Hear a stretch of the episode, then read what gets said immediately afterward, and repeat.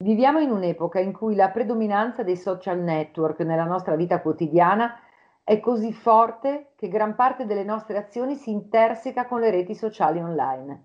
Quando lavoriamo, quando acquistiamo, quando vogliamo metterci in contatto con qualcuno, quando giochiamo. Il tempo medio che i ragazzi italiani tra i 16 e i 24 anni passano sulla piattaforma social è di 2 ore e 50 minuti. Ma anche gli adulti non scherzano, un'ora e 44 minuti al giorno. E poi c'è la questione della tutela dell'identità dei minori. Il genitore può pubblicare sui social le foto dei propri figli?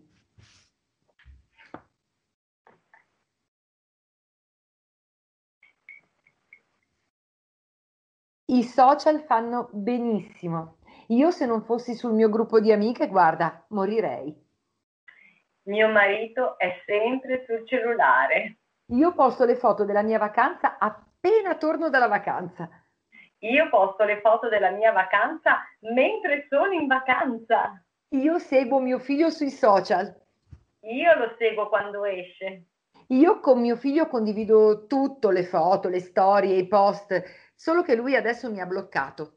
Dice che non può darmi l'amicizia se io l'ho data a mia madre, perché altrimenti è come stare tutti alla domenica in casa. Dice che vuole i suoi spazi.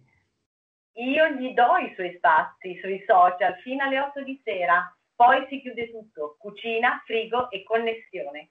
I miei figli si parlano solo coi messaggi, è pazzesco, non comunicano più praticamente. Sì che hanno otto anni di differenza, eh? e poi uno è un maschio e l'altro la femmina. Io con mio fratello non ho parlato per 15 anni. Ma era diverso, erano altri tempi, dai. Ah, io avevo un sacco di amici, mica come quelli di ora però, eh. Io vedevo la gente dal vivo, altro che in casa. Io uscivo tantissimo, ero sempre fuori, ma mica come ora, eh. Ti ricordo che la prima foto di tuo figlio sui social l'hai postata tu. Ti ricordo che hai postato il suo primo giorno di asilo di tua figlia e poi ti stupisci che la bambina a due anni si metteva già in posa. Ti ricordo che sono anni che la partita di calcio di tuo figlio tu la vedi attraverso lo schermo del cellulare mentre la riprendi. Vogliamo parlare di tuo marito che ha ripreso il saggio della bambina sbagliata? E tu che hai ripreso tuo figlio mentre si schiantava giù dal seggiolone per mandarlo a paperissima? Diamoci delle regole. No, non diamoci di regole. Diamoci del tempo, dello spazio, dei limiti. Perché tu avresti un tempo e un limite, eh?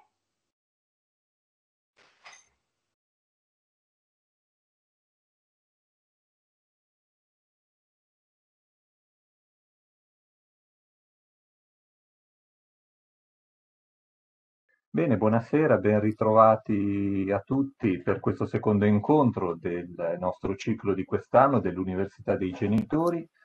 Ci ritroviamo insieme ancora in questa modalità a distanza, così come in occasione del primo incontro. Eh, L'Università dei Genitori, per chi eh, fosse la prima, volta, la prima volta collegato con noi, è un progetto di lavoro pace della Caritas diocesana di Genova svolto in collaborazione in particolare con la Fondazione Cultura di Palazzo Ducale che ci ospita eh, questa sera sul suo canale YouTube. Trovate tutte le informazioni del progetto sul sito mondoinpace.it. Eh, vi ricordo e vi invito a registrarvi eh, sul sito, questo vi consente, se lo desiderate, se avete piacere, di rimanere informati di tutte le nostre iniziative, innanzitutto eventualmente di aggiunte o eh, modifiche al programma di quest'anno e per la stessa ragione sono sicuramente utili anche la nostra pagina Facebook e il canale Telegram. Eh, sempre, mh, soprattutto per chi fosse per la prima volta collegato, per chi non ci conoscesse, sul sito trovate non solo il programma di questa edizione dell'Università dei Genitori, ma anche un po' di storia di questo progetto che ormai ha dieci anni, questo è il nostro decennale, e un po' tutte le cose che ruotano eh, all'interno dell'Università dei Genitori, non solo eh, incontri, ma anche corsi di formazione, presentazione di libri, abbiamo delle sezioni anche con dei materiali relativi alle precedenti edizioni che possono, eh, speriamo, essere utili a chi volesse approfondire. Inoltre in particolare eh, segnalo il servizio di consulenza pedagogica un, un servizio per avere un'occasione di confronto, un'occasione di riflessione rispetto a un problema relativo al nostro ruolo genitoriale, a una difficoltà, a un dubbio, eh, qualcosa quindi di molto funzionale, di molto semplice, un'occasione per avere un aiuto rispetto ai legittimi dubbi e alle naturali difficoltà eh, che abbiamo accompagnando i nostri bambini e i nostri ragazzi nella loro crescita. Da marzo abbiamo ristrutturato un po' questo servizio, come ovvio, e quindi è anche possibile chiedere eventualmente un appuntamento online, questo soprattutto per chi non fosse di Genova, che è la nostra città dove abbiamo la sede del nostro servizio. Vi ricordo infine che eh, quest'anno con questa modalità online, a differenza degli altri anni, quando ci trovavamo in presenza presso gli spazi di Palazzo Ducale, eh, abbiamo un po' ristrutturato la modalità degli incontri, manca sicuramente la possibilità diciamo, di interagire eh, con le domande, abbiamo scelto per diversi motivi Mm, innanzitutto tecnici di non utilizzare la diretta, ma eh, se desiderate eh, porre delle domande rispetto ai temi che via via lungo gli incontri affronteremo, lo potete fare, eh, anzi siamo ben contenti, questo ci aiuta insieme ai nostri ospiti a strutturare poi le nostre conversazioni e sul sito trovate uno spazio apposito che è lì apposta per raccogliere le vostre domande e i vostri dubbi. Bene, eh, ho dimenticato solo la mia presentazione che è giusto mettere per chi non ci conoscesse. Io sono Fabrizio Alerta e sono il responsabile appunto di Labor Pace, del laboratorio permanente di ricerca e educazione alla pace della Caritas di Genova e sono appunto l'organizzatore, l'ideatore e l'organizzatore di questo eh, progetto, l'Università dei Genitori. Bene, do il benvenuto a Loredana Cirillo, alla dottoressa Cirillo che è con noi collegata questa sera e vado a presentarla. Il tema che questa sera affrontiamo con lei ha per titolo Amici reali, amici virtuali, vivere le relazioni usando bene la tecnologia. Ancora una volta abbiamo scelto questo tema un po' alla luce eh, delle domande, dei dubbi, delle curiosità, degli interessi che ci sembrava di eh, raccogliere da parte vostra.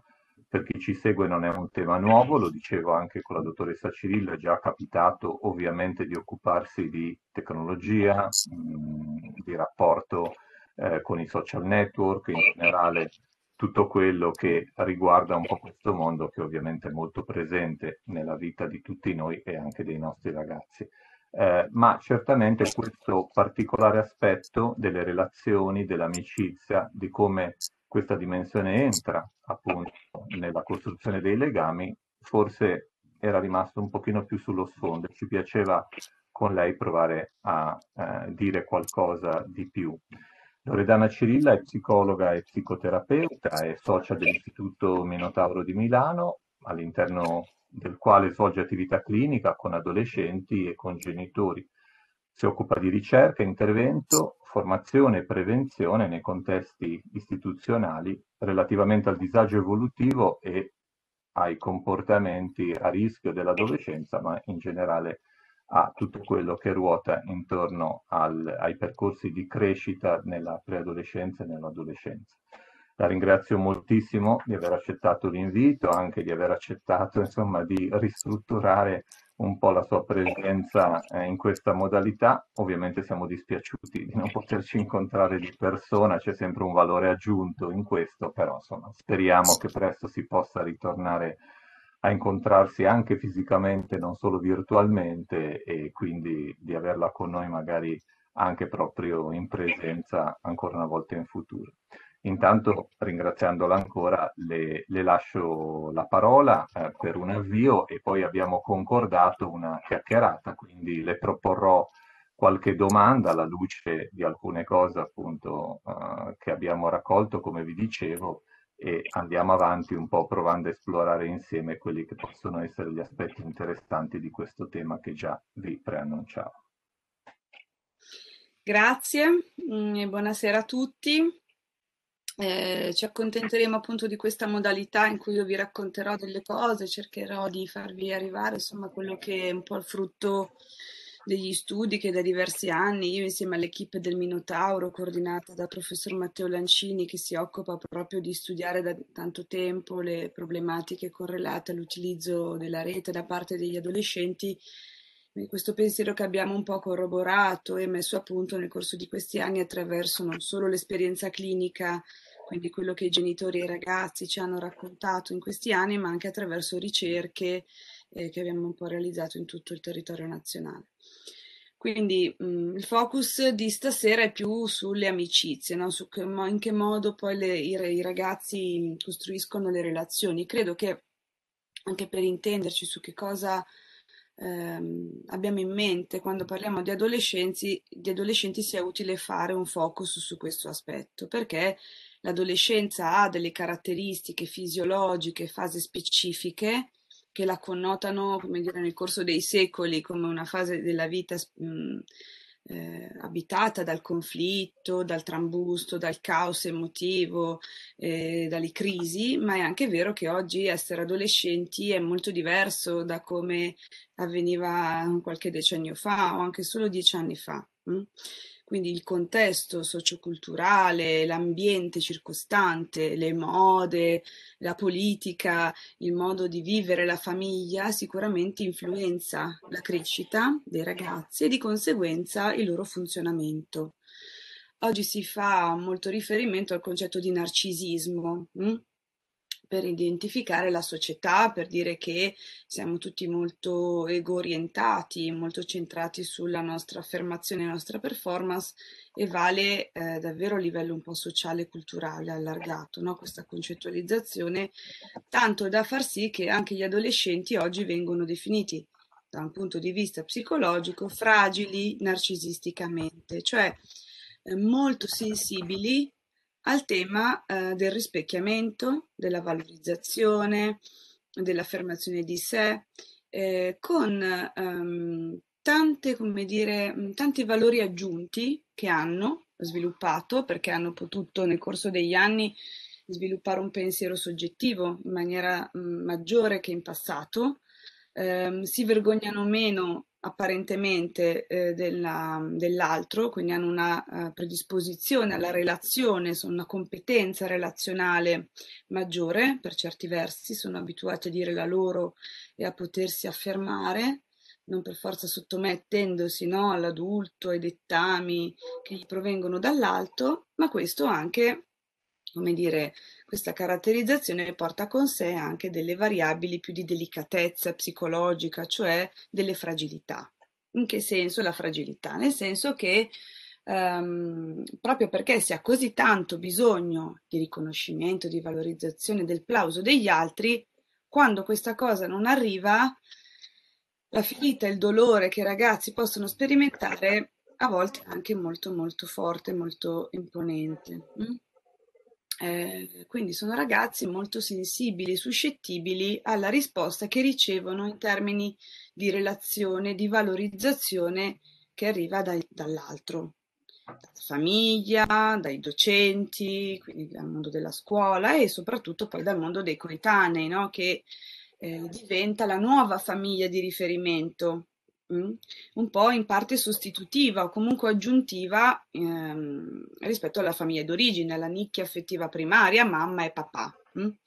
La famiglia sociale è la seconda famiglia fondamentalmente degli adolescenti, a cui poi si aggiunge quella che in un libro che ho scritto con delle colleghe un po' di anni fa chiamavamo la terza famiglia, cioè ehm, il mondo virtuale, no? il mondo dei social e di tutto quello che è rispecchia- il rispecchiarsi attraverso la lente delle videocamere ormai presenti in ogni dove no? nella nostra società. Quindi sono tre gli interlocutori che accompagnano il percorso evolutivo adolescenziale, sono interlocutori preziosi e importanti che hanno tante risorse e possono avere, come in tutte le cose, molti anche rischi. Anche i genitori, se non si fa bene il proprio mestiere, sono più un fattore di rischio che di protezione per la crescita. No? Questo vale un po', vedremo nella nostra riflessione anche per i social e per il mondo virtuale, che di per sé non ci viene da demonizzare come fosse la causa di tutti i mali del mondo, ma come ogni cosa va imparata e va gestita. Hm?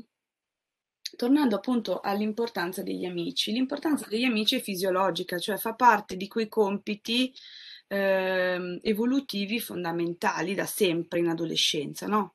Si trasloca l'investimento affettivo e relazione dalla famiglia d'origine al contesto gruppale, con delle cose in più direi oggi, perché è proprio la società e la famiglia ad insegnare e a spingere tantissimo nell'investimento sulle relazioni amicali e lo fa in maniera, lo facciamo tutti noi, in maniera sempre più precoce e sempre più intensiva.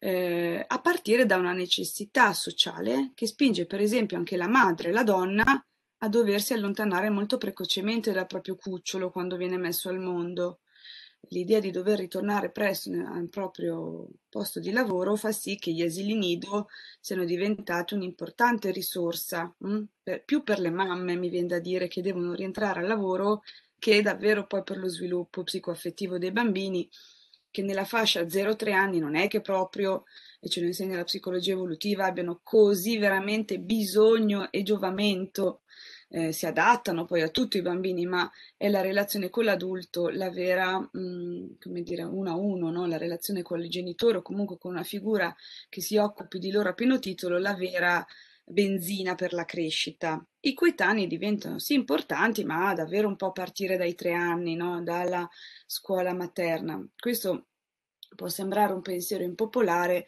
ma è corroborato da ricerche internazionali che testimoniano come anche lo sviluppo dell'intelligenza ehm, favorisca bambini eh, che hanno la possibilità di interagire con dei genitori che si occupano tantissimo di loro, anche con un buon livello, genitori che abbiano comunque ovviamente un buon funzionamento, non parliamo di situazioni di grave deprivazione o di rischio.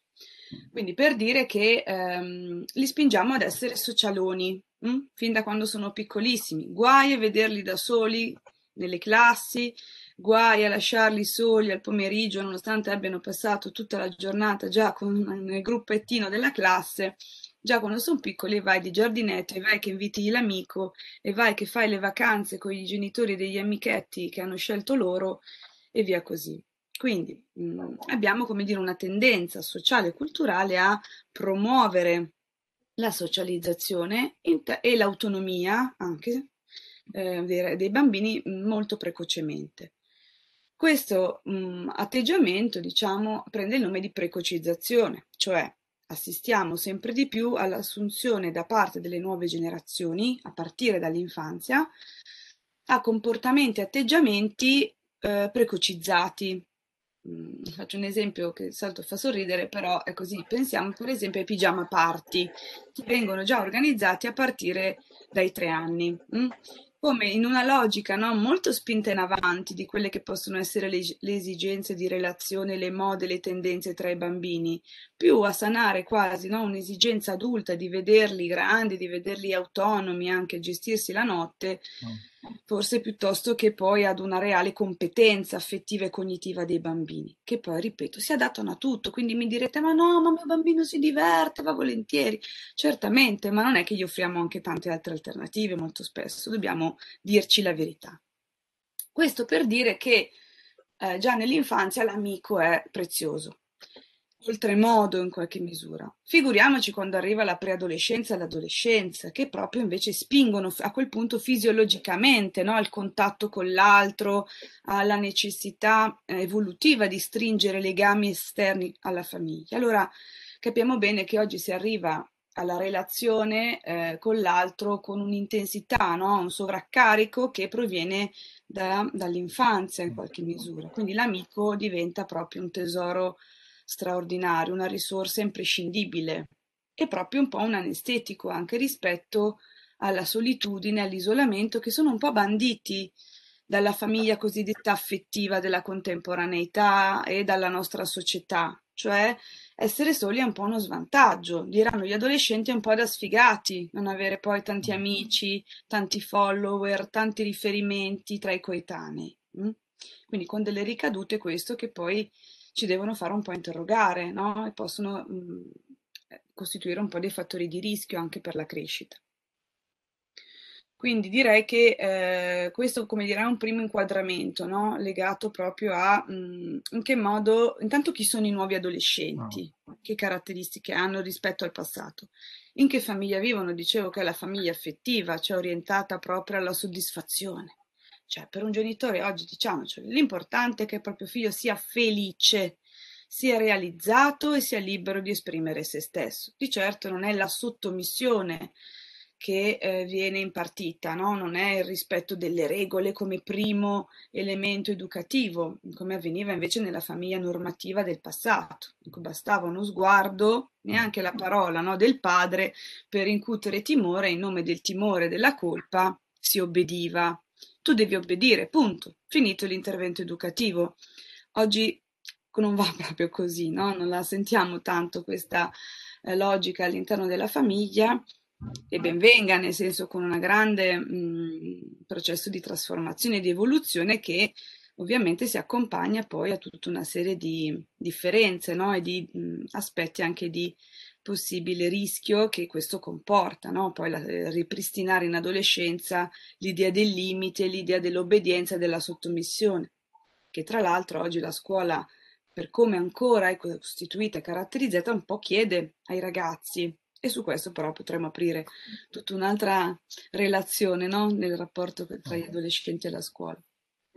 Ecco, volevo chiederle rispetto a, appunto al, al tema dell'amicizia, dell'importanza dell'amicizia per i ragazzi, di questa spinta fisiologica no? in, adolescenza, in adolescenza cercare gli amici, il gruppo dei pari, ehm, quali sono, se ci sono delle, delle, nuove caratteristiche, delle nuove modalità eh, rispetto magari ai modelli che noi genitori portiamo con noi, che sono quelli della nostra storia. C'è un modo diverso, diciamo, di avvicinarsi all'altro, al gruppo dei pari, c'è un modo diverso di costruire e dare significato alla relazione di amicizia rispetto a quello che può essere invece l'esperienza che un genitore porta con sé, della sua generazione.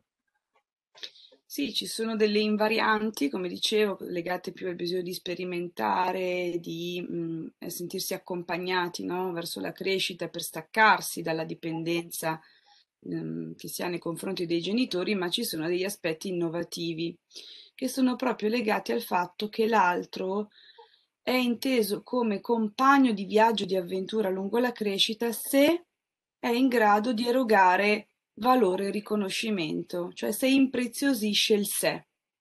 La struttura alla base dell'adolescente, sulla quale l'adolescente organizza poi il processo di identità, è il sé. Mm?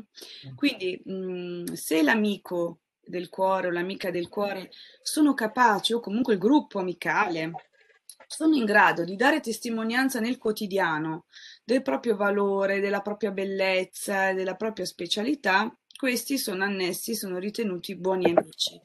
Se l'altro non è in grado di erogare questa soddisfazione e questa ammirazione, beh, inevitabilmente è tagliato fuori.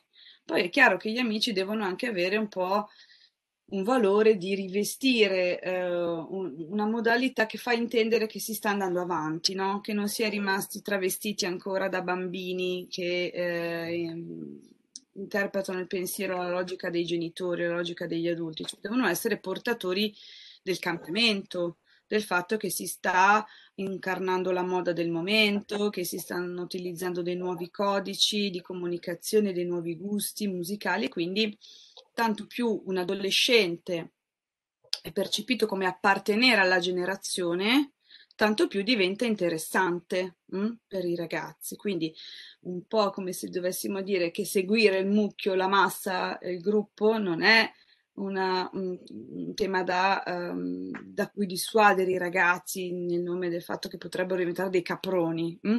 ma che un po' di adattamento al mh, tema dell'appartenenza è importante per sentirsi parte del gruppo.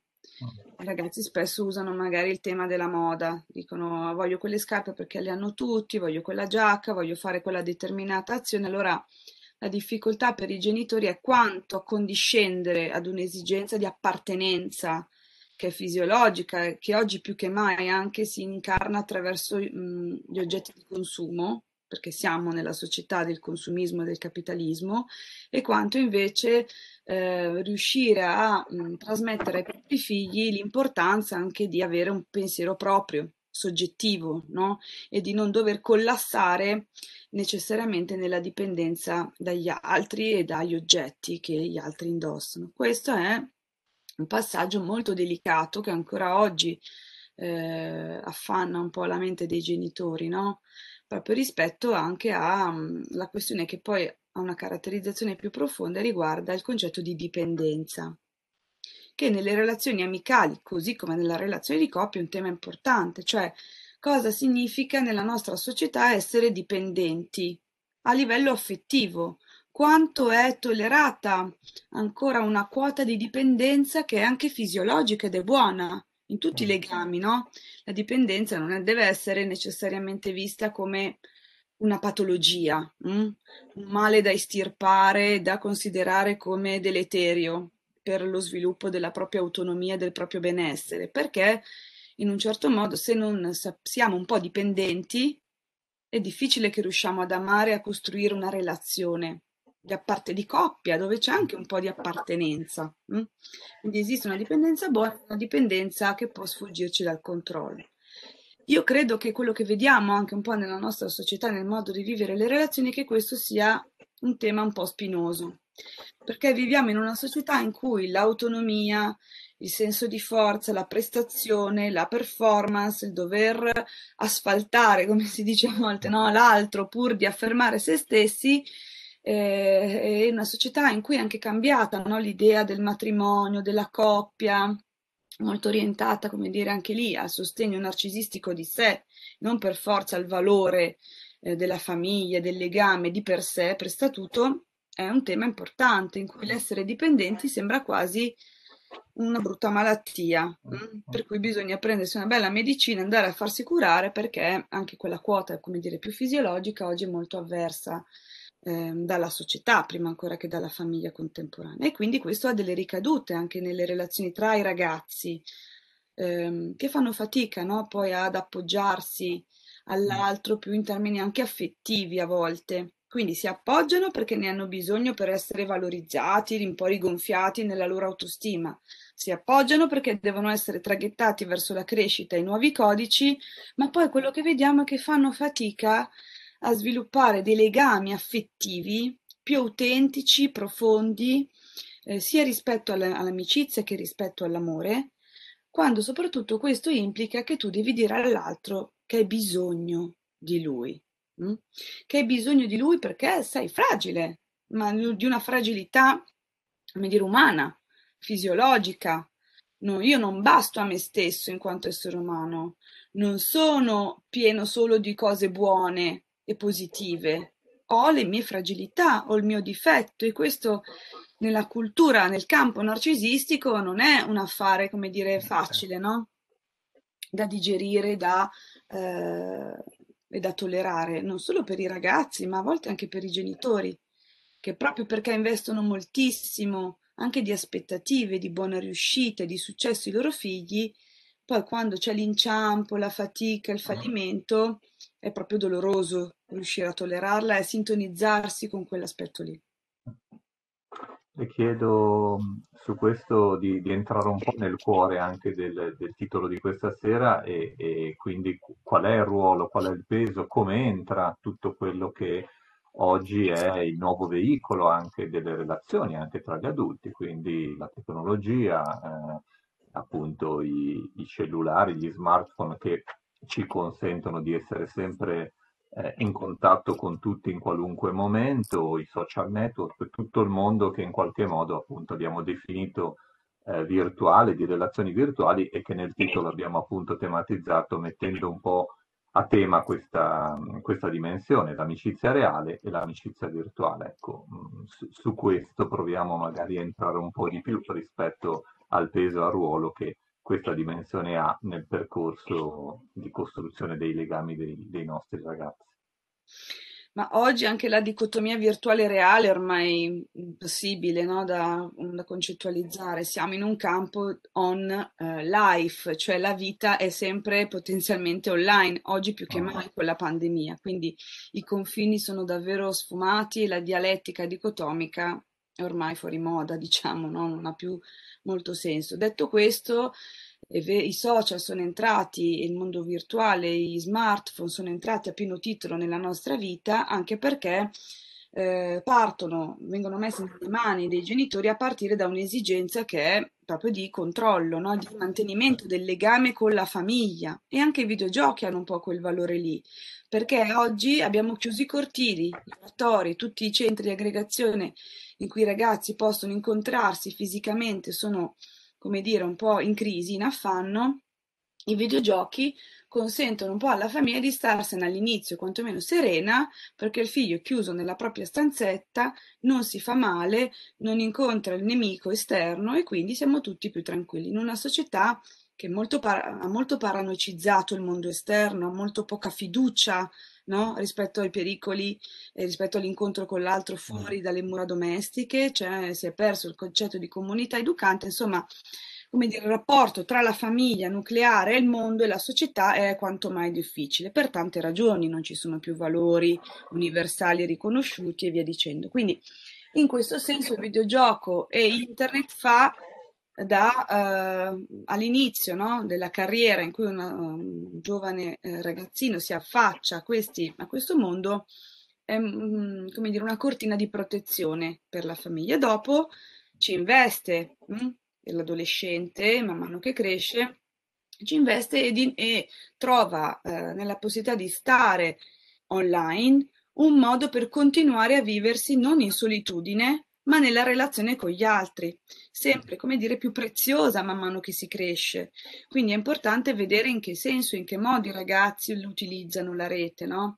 Se è per un gioco solipsistico piuttosto che se è per eh, mantenere un contatto ehm, con l'altro, perché eh, il teorema è questo, l'adolescente odierno vive, sopravvive eh, se vive nella mente dell'altro. Se non sente di avere un collegamento psichico mentale con l'altro da sé, fa proprio fatica a sopravvivere psichicamente. Mm? E quindi ci preoccupano da un certo punto di vista, dentro questa nuova normalità, più i ragazzi che non hanno eh, amici in rete, che non hanno relazioni social, piuttosto che, che quelli che comunque hanno no? un proprio manipolo di conoscenze online è diventato il modo in cui si trasloca l'esperienza, come dicevo prima, cioè chiusi i cortili, vietato giocare al gioco del pallone in tutti i condomini, che facciamo con i ragazzi che mantengono un fisiologico bisogno no? di stare in contatto, di fare esperienza, i videogiochi gli offrono un nuovo modo per esercitare anche la forza fisica, la strategia, il combattimento, cioè le piazze virtuali hanno sostituito le piazze reali, questo è il primo grande elemento. E il galateo della relazione chiaramente rispecchia quello che è il funzionamento delle relazioni eh, reali, cioè il bisogno di riconoscimento e di valorizzazione che pervade la mente dell'adolescente contemporaneo si ritrova poi nel modo in cui gestiscono la relazione con, attraverso i social. Quindi il social che è immagine no? pura, sempre di più, perché attraverso Instagram, TikTok è proprio come dire l'esibizione del corpo, della, della propria immagine al centro dell'espressione di sé. E questo diventa proprio fondamentale sul piano narcisistico, cioè molto interessante per i ragazzi quello che gli viene offerto, no? molto rispondente alla loro esigenza, cioè io non solo posso stare in contatto con l'altro, ma ho un portale dove ogni giorno posso avere più o meno testimonianza della mia bellezza, mm. delle mie risorse, eh, del mio valore e dentro una, mm, un sistema che in parte ormai è una nuova fisiologia e quando prende sopravvento invece può diventare indice di un malessere, che ripeto non è generato però dall'esistenza di Instagram o di TikTok, ma è proprio, ehm, come dire, ehm, questi social testimoniano, danno la possibilità di esprimere un disagio che è a monte, Mm? che non è che viene generato dalla loro modalità eh, di essere nella rete, ma proprio dalla possibilità all'adolescenza di rispecchiare tutto se stesso, nel bene e nel male, quindi tutti i propri bisogni evolutivi, ehm, le proprie istanze, quindi anche la fatica e il dolore. Cioè i ragazzi che hanno estremamente bisogno di follower, di like, che vivono dipendenti, tra virgolette, da questa approvazione, sono ragazzi che hanno una fragilità e un malessere che è a prescindere da quello che poi testimoniano attraverso il loro modo di stare nei social.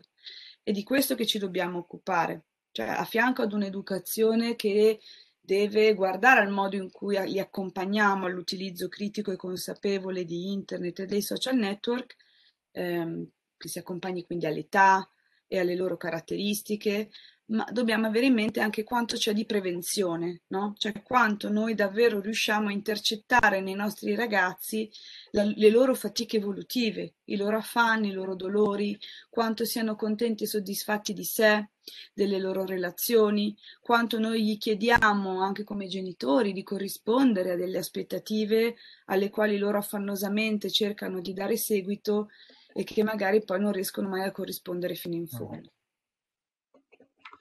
Ecco, le... passerei anche magari a qualche domanda che, che c'era arrivata, tra l'altro qualcuna l'avevo già anticipata, una è arrivata anche proprio mentre, mentre stavamo parlando. E, e, prenderei quest'ultima perché forse si aggancia un po', mi sembra, alle ultime cose dette, cioè il tema del piacersi e del non piacersi, che è un tema eh, forte in adolescenza, non so se più per quanto riguarda le ragazze o come dire su questo magari può essere anche interessante una riflessione anche sulla differenza di genere rispetto alle cose che stiamo dicendo eh, se è possibile. Ma appunto un, una mamma chiede ehm, appunto dice mia figlia non si piace e il mio timore è che il fatto che continuamente sempre di più le sue relazioni viaggino attraverso i social con tutta l'amplificazione dell'immagine, a cui anche lei adesso faceva riferimento, aumenti questo suo disagio. Ecco, magari se su questo e anche un po' eventualmente su un'eventuale differenza di genere ci può dire qualcosa. Le differenze di genere oggi sono sempre più assottigliate, mm, nel senso che assistiamo a quello che definiamo una virilizzazione del femminile, molto orientato al tema della forza, dell'autonomia, no? E del riconoscimento anche attraverso le forme del corpo. I corpi che vanno più di moda sono modelle muscolose, palestrate, che mm. testimoniano la forza, e ad una, ad una femminilizzazione del maschile. I modelli più ricercati e pagati del mondo in questo momento hanno delle caratteristiche fisiche non da macio, ma più femminilizzate, quindi le sfumature, la diffusione dell'identità di genere è un tema molto importante in questo momento, no? che vediamo eh, in maniera molto rilevante. Quindi non piacersi o piacersi davvero oramai non, non trova tante differenze tra i maschi e le femmine. Mm? Il tema dell'estetica e dell'immagine di sé, di quanto vado bene o vado male, eh, eh, mette davvero alla pari mh, mm, su questo fronte. Eh, detto questo, è vero che il social amplifica mh, mm, l'importanza dell'immagine, mh, mm, ma è anche vero che per certi ragazzi lo schermo del computer e dello smartphone danno come un po' una sensazione di protezione, cioè laddove l'incontro del corpo reale, la possibilità di esporre la propria corporeità diventa intollerabile, diventa troppo doloroso perché ci si sente ehm, non mai all'altezza fino in fondo no? di presentarsi al mondo, la possibilità di esprimere delle parti di sé in maniera schermata, protetta, a distanza, in qualche modo di sicurezza, abbiamo visto nel, negli anni che ha consentito a dei ragazzi che magari non avrebbero nella vita reale neanche uno straccio di relazione, di possibilità di esprimersi, dona a questi adolescenti un potenziale eh, terreno su cui invece trovare il coraggio di mettersi in mostra, anche se in maniera magari disfunzionale, non allineata con la loro crescita armonica, però tutto sommato gli dona un'opportunità di non rimanere silen- nel silenzio e eh, nella totale reclusione, come per esempio avviene per, nei casi estremi del ritiro sociale, no? dei ragazzi che proprio per la vergogna e per un concetto che loro si sono costruiti nella mente di impresentabilità sociale, fisica, eccetera, decidono di non uscire più di casa, di dimettersi da tutte le relazioni e dalla scuola eh, e di, ehm, nei casi fortunati, almeno di però conservare un interesse per una vita virtuale. Vediamo come in questi casi la rete non sia il male, cioè non sia l'argomento, l'elemento che li ha portati, li ha condotti al ritiro, ma sia in qualche modo il salvavita, cioè l'unico eh, fonte di ossigeno che rimane loro per potersi confrontare col mondo esterno e con i coetanei, quindi attraverso dei videogiochi fatti online con altri utenti, la partecipazione a dei social, la partecipazione a delle chat in cui loro non si presentano in carne e ossa, non mettono in scena la propria corporeità in termini concreti e totalizzati, ma in qualche modo esprimono degli aspetti di sé in forma protetta e schermata e questo gli consente di mantenere un contatto con la realtà, col mondo esterno, che vediamo poi come nella cura di questi casi, un po' che diciamo sono un po' più complessi e gravi, ci dà la possibilità di mantenere eh, un appiglio alla realtà, perché altrimenti la vergogna, te- mh, la sensazione di impresentabilità per i ragazzi porta delle quote talmente elevate di sofferenza che eh, spesso si accompagnano anche a pensieri autodistruttivi no? e, alla, e all'idea che vivere non valga la pena, meglio sparire, eh, sparire dalle scene e rimanere così storici per sempre nella mente di tutti. No? Questo è un po' un tema centrale, cioè la rete da una parte è un amplificatore, ma lo è eh, a livello sociale, no? di quello che sono il malcostume, se vogliamo dire così, della nostra società edonista, narcisista, estetica, troppo estetica e non etica, e, ma allo stesso tempo per i ragazzi dona anche la possibilità di esprimere degli aspetti di sé. Ecco, qui mi viene in mente, ascoltandola, eh, forse come genitori ci si chiede eh, che cos'è che poi favorisce e permette il passaggio, cioè quanto, qual è la misura no, di in qualche modo vedere come ci sta dicendo anche la rete, questi nuovi mezzi di comunicazione, tutto sommato come un aiuto in un momento appunto no, eh, dove, dove, si vive un certo disagio e, come dire, veicolare la relazione attraverso questi mezzi può aiutare in qualche modo a viverlo meglio. Eh, la domanda può essere eh, qual è il passaggio però, quando e, e, e come e, e, quali sono nella sua esperienza un po' i fattori che aiutano poi a un certo punto a riequilibrare no? e quindi a utilizzare certamente anche le relazioni virtuali, ma in qualche modo a maturare, a sviluppare la possibilità di mettersi in gioco realmente anche con tutti i limiti e, e, e, i disagi che ognuno di noi si porta dietro, perché non so chi di noi può dire insomma di sentirsi sempre adeguato no? eh, davanti allo sguardo degli altri. Allora, fermo restando che come lo sta testimoniando questo momento storico difficile, i ragazzi poi di fatto eh, preferiscono stare in relazione, cioè non è che stanno in rete perché è più bello, perché hanno una tale fragilità o una ta- vivono in un contesto così in frantumi che rimane l'unica possibilità. Mm? sia per fattori esterni come stiamo vivendo adesso della pandemia, che se non ci fosse stata la rete eh, aiuta, eh, certo. Mm? sia perché magari hanno delle fragilità tali che non gli consentono di vivere serenamente la relazione col mondo esterno, di fatto è una difesa. Mm? Come tutte le difese non vanno tolte e ehm, scardinate, perché è come se noi togliessimo uh, un velo di protezione a chi sotto non ha la pelle adeguata per potersi esporre al sole, al vento, alle intemperie. E quindi eh, come si fa a, costru- a, far fortificare quella pelle lì? No? Eh, non è togliendo il velo, ma è eh, trovando il modo di sintonizzarsi sempre di più con eh, le loro fatiche e i loro affanni e anche con l'interesse che loro hanno sviluppato rispetto alla vita virtuale, che è vita per loro, per i nuovi adolescenti, più che mai. Quando, mm, molto spesso i genitori mh, mm, si avvicinano, si accostano a questi argomenti con mortificazione, dicendo ma cosa guardi, ma cosa segui quelle menate lì, tutte stupidaggini, cioè con un'ottica di svalutazione e di poca comprensione invece della preziosità e dell'importanza che per i ragazzi ha un certo influencer o un trapper o chi per esso, no? eh, dentro o una svalutazione o di converso l'eccesso opposto, cioè una, come dire, condivisione un po' troppo amicale di queste aree qua.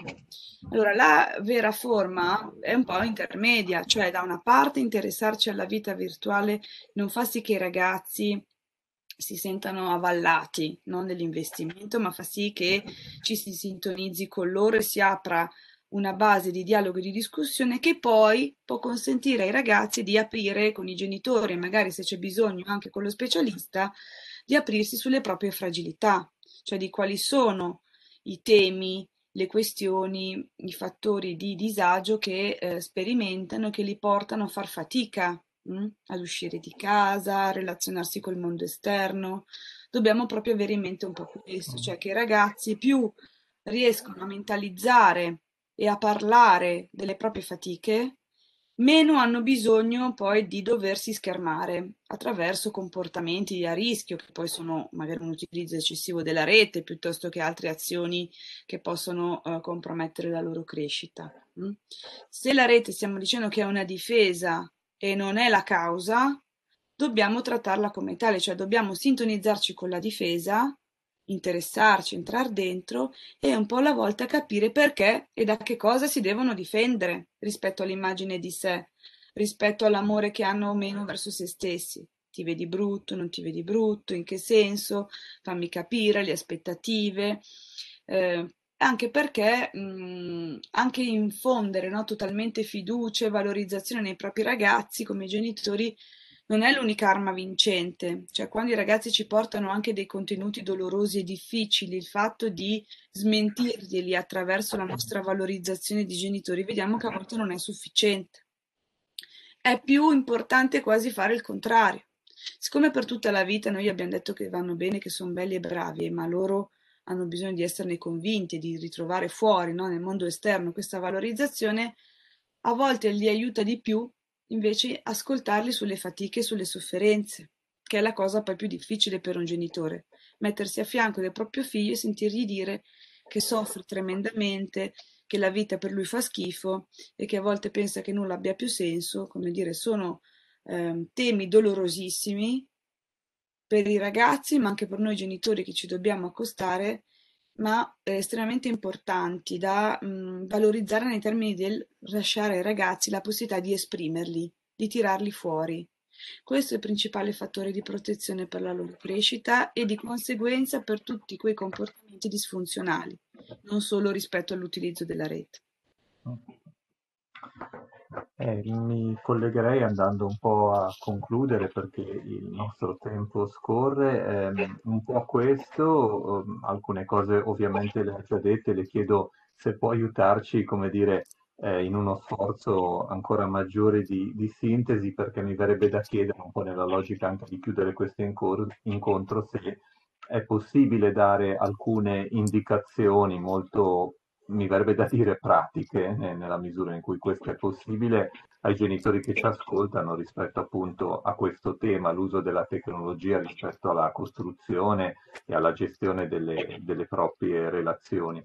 Alcune indicazioni possibilmente appunto per quello che, che, che si può dire, no? pratiche, me lo immagino questo aggettivo in relazione proprio col quotidiano che poi un genitore vive eh, accanto al proprio figlio e eh, segnalarci alcuni, alcuni, segnali che a suo giudizio vanno invece colti per eh, capire che magari su qualche cosa è il caso un attimo di fare un pensiero in più, di fermarsi un momento, di farsi qualche domanda in più che possono segnalare appunto un, un approccio, un modo di gestire le cose in un certo senso che richiede un di più di attenzione.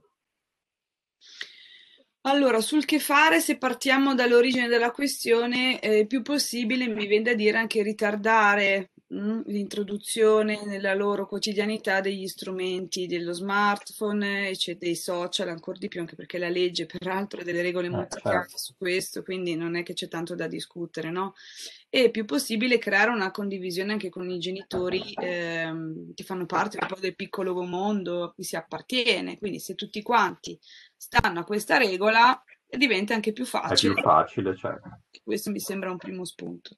Detto ciò, non possiamo però eh, dire che tanto il processo tecnologico è inarrestabile ed è pervasivo, quindi comunque questo non significa non fare un'educazione, una prevenzione. A scuola come a casa, quindi è come se il mondo adulto della famiglia e della scuola dovessero avere molto in mente che c'è bisogno da una parte di un accompagnamento, di una conoscenza all'uso consapevole della tecnologia che non può essere estrinsecato e distaccato da un'educazione affettiva, sessuale, relazionale, di cui oggi c'è sempre più bisogno e di cui si fa poco, sempre ancora troppo poco. Che cosa significhi poi educazione alla relazione agli affetti? Anche qua è un grande tema. Non è solo il rispetto per gli altri, ma il rispetto per dei nuclei fondanti della nostra umanità, la dipendenza che non è per forza tossica, la fragilità, la bruttezza che non è per forza un tema su cui doversi eh, rivoltare, la fragilità intesa anche quando c'hai un bambino in classe che eh, dà fastidio, che fa il bullo, non l'estromissione ma l'inclusione, cioè sempre di più oggi assistiamo proprio quando le cose non funzionano a via, le buttiamo. E invece ci vorrebbe, come dire, una logica di accompagnamento in questo senso ed è una preven- e non è che non c'entra con i social o con internet, è fondamentale. Perché non è che basta il prontuario dire vabbè io ritardo glielo metto in mano dopo ho risolto il mio problema, no, perché l'ho solo prostato più in là. Quindi nel frattempo eh, vuol dire alfabetizzare i bambini, le nuove generazioni e la scuola dovrebbe introdurre dei programmi in questo senso. Ma questo è di nuovo un altro argomento. Detto ciò, l'accompagnamento e l'interessamento alla vita virtuale. Quindi c'è un'età in cui il genitore ha il dovere, non solo il diritto di controllare, di accompagnare, di no, mettersi vicini a fianco al proprio figlio laddove inizia a navigare in rete, ma poi c'è un'età in cui questo non si può più fare. E peraltro il controllo non può essere la forma privilegiata no, di eh, sicurezza mh, mm, per i nostri ragazzi. Il controllo glielo dobbiamo non mh, mm, instillare nel telefonino, ma nella mente, cioè dobbiamo dargli gli strumenti eh, installargli un hardware affettivo, mentale, che gli consenta di potersi destreggiare nel mondo senza il nostro sguardo concreto, che questo poi è quello che succede quando i ragazzi escono fuori dalla porta di casa e iniziano a camminare nel mondo da soli, senza che noi siamo lì a farli attraversare al semaforo o a fargli largo tra i cattivi. Hm? Cioè, dobbiamo sempre fare questa operazione qua, mettergli nella mente un hardware che gli dice se hai un problema, Puoi andare da mamma e papà a dirglielo. Non ti devi vergognare, non ti devi angosciare all'idea di angosciarli troppo e di, de- troppo e di deluderli, perché un po' lo fanno i ragazzi oggi, no? Spesso tacciono degli aspetti di fragilità e di difficoltà per proteggere i genitori. Sono abili nella relazione, dicevo, ma sono anche psicologizzatissimi. Fanno gli analisti di mamma e papà da quando vengono al mondo, sono davvero straordinari in questo. Il problema è che poi si pensano di gestirsi da soli no? rispetto a queste problematiche, o mettendole a tacere o cercando conforto e sostegno nel gruppo dei pari, che a volte un po' funziona, ma a volte è troppo rischioso, no? quando è l'unico vero punto di riferimento ah, dei ragazzi. Quindi dobbiamo, e questo è davvero una prevenzione su tutto, nella vita, fuori in strada, nell'utilizzo dei social, dobbiamo aiutarli a integrare nell'immagine di sé il fatto che non devono essere per forza i campioni dell'Olimpo, che possono sbagliare, che possono assecondare i loro desideri anche se a noi ci sembrano sprecati rispetto alle loro scelte, rispetto al loro meraviglioso talento, se è quello che vogliono loro. Perché il rischio di averli troppo, troppo rivestiti di aspettative grandiose di successo e di realizzazione che diventano pesanti come dei macigni mm. e che non portano alla realizzazione ma esattamente al loro contrario, cioè all'annientamento. E quindi poi l'idea Ehm, di dover dar retta ai vari trapper che parlano di soldi, di successo a tutti i costi eh, e diventano loro no? i principali interlocutori. E non è dicendogli che dicono solo cavolate che li conquistiamo, è cercando di sintonizzarci con questi aspetti qua ogni giorno di farci mille domande. Noi gli avremmo detto di fare troppe cose, noi gli staremmo troppo asfissiando l'anima coi voti e la scuola, e la musica, il violino, e lo sport, e gli amici. Noi gli, non li stiamo sovraccaricando, li stiamo ascoltando, gli stiamo dando la possibilità di dirci mamma, papà, sono triste. Come triste? Cioè, ti ho dato tutto? No, no, sono triste, anche se mi hai dato tutto, perché la tristezza è un'emozione che fa parte del corredo umano. nei libri dei bambini sulle emozioni gliela spieghiamo quando sono piccoli, poi però è come se ce lo dimenticassimo, no? A un certo punto non possono più essere tristi, non possono più dire che stanno male, che hanno un disagio. E qualche segnale a suo giudizio così significativo nel loro, così, nel loro modo di porsi che lei indicherebbe insomma come qualcosa su cui avere un'attenzione in più, senza allarmarsi, però avere un'attenzione in più?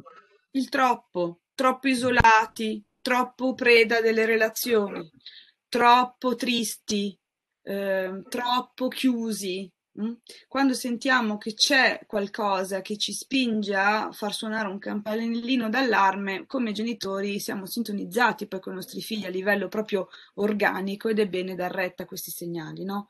Quando li vediamo mh, mm, che ci nascondono troppe cose, che fanno fatica a parlarci della loro uh, vita emotiva, affettiva, delle relazioni che vivono fuori di casa, questi secondo me sono degli importanti segnali che bisogna fare qualcosa di diverso, perché i ragazzi sono abituati ad esprimere fino ad un certo punto e ne hanno ancora molto bisogno ah, ah, ah. Quindi è vero che chiudono le porte diventando più grandi, devono, come dire, tenerci un po' a distanza e non confidarci proprio tutti i particolari dei più intimi delle loro nuove conquiste, delle loro relazioni, però che noi si abbia vagamente una coordinata mh, hm, realistica di come stanno è importante.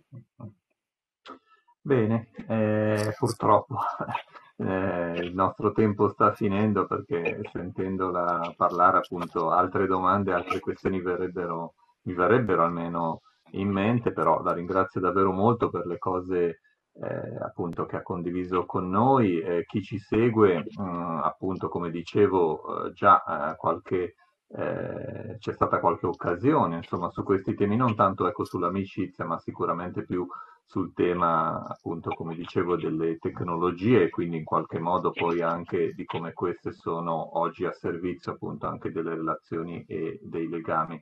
Eh, forse credo che però questa sera alcuni elementi siano sicuramente nuovi, forse in un certo senso anche un po' diversi da alcune cose che avevamo ascoltato. A me piace dire sempre che eh, la logica che portiamo avanti è quella di allargare lo sguardo, di, di fare spazio, quindi invito davvero tutti, eh, questo è quello che eh, anche un po' il, il, modo con cui mi sono messo anch'io in ascolto, davvero a, a, raccogliere come stimoli molto interessanti non solo le cose nuove, ma anche le cose magari un po' diverse rispetto alle idee che già abbiamo, alle cose che abbiamo già ascoltato. Credo che davvero questo sia un modo competente, insomma, di mettersi, come cerchiamo di fare eh, nel nostro percorso, in, in, un'ottica di continua attenzione, di continua consapevolezza e di continua crescita.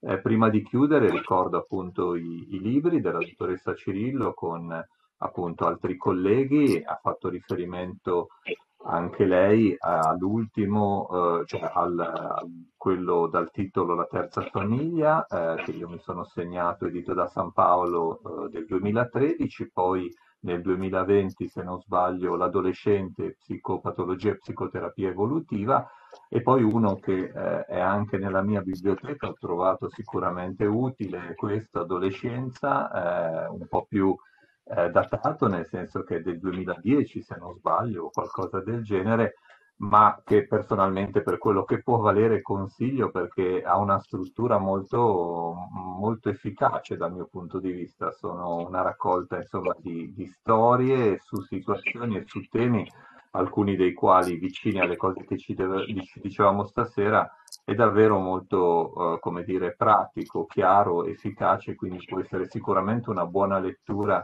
di accompagnamento rispetto all'incontro di questa sera. Approfitto per ricordarvi che almeno per chi è di Genova, proprio la libreria San Paolo è la libreria che segue il nostro ciclo, quindi sicuramente i testi a cui facciamo riferimento potete trovarli da loro.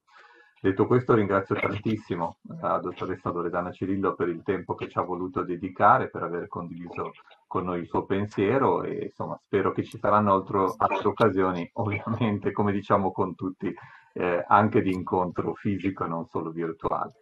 Grazie, grazie a lei, grazie a tutti. Buonasera, grazie mille e buonasera a tutti e vi ricordo il prossimo appuntamento, troverete appunto tutti gli aggiornamenti sul sito e mi raccomando continuate a seguirci. Grazie e arrivederci. Arrivederci.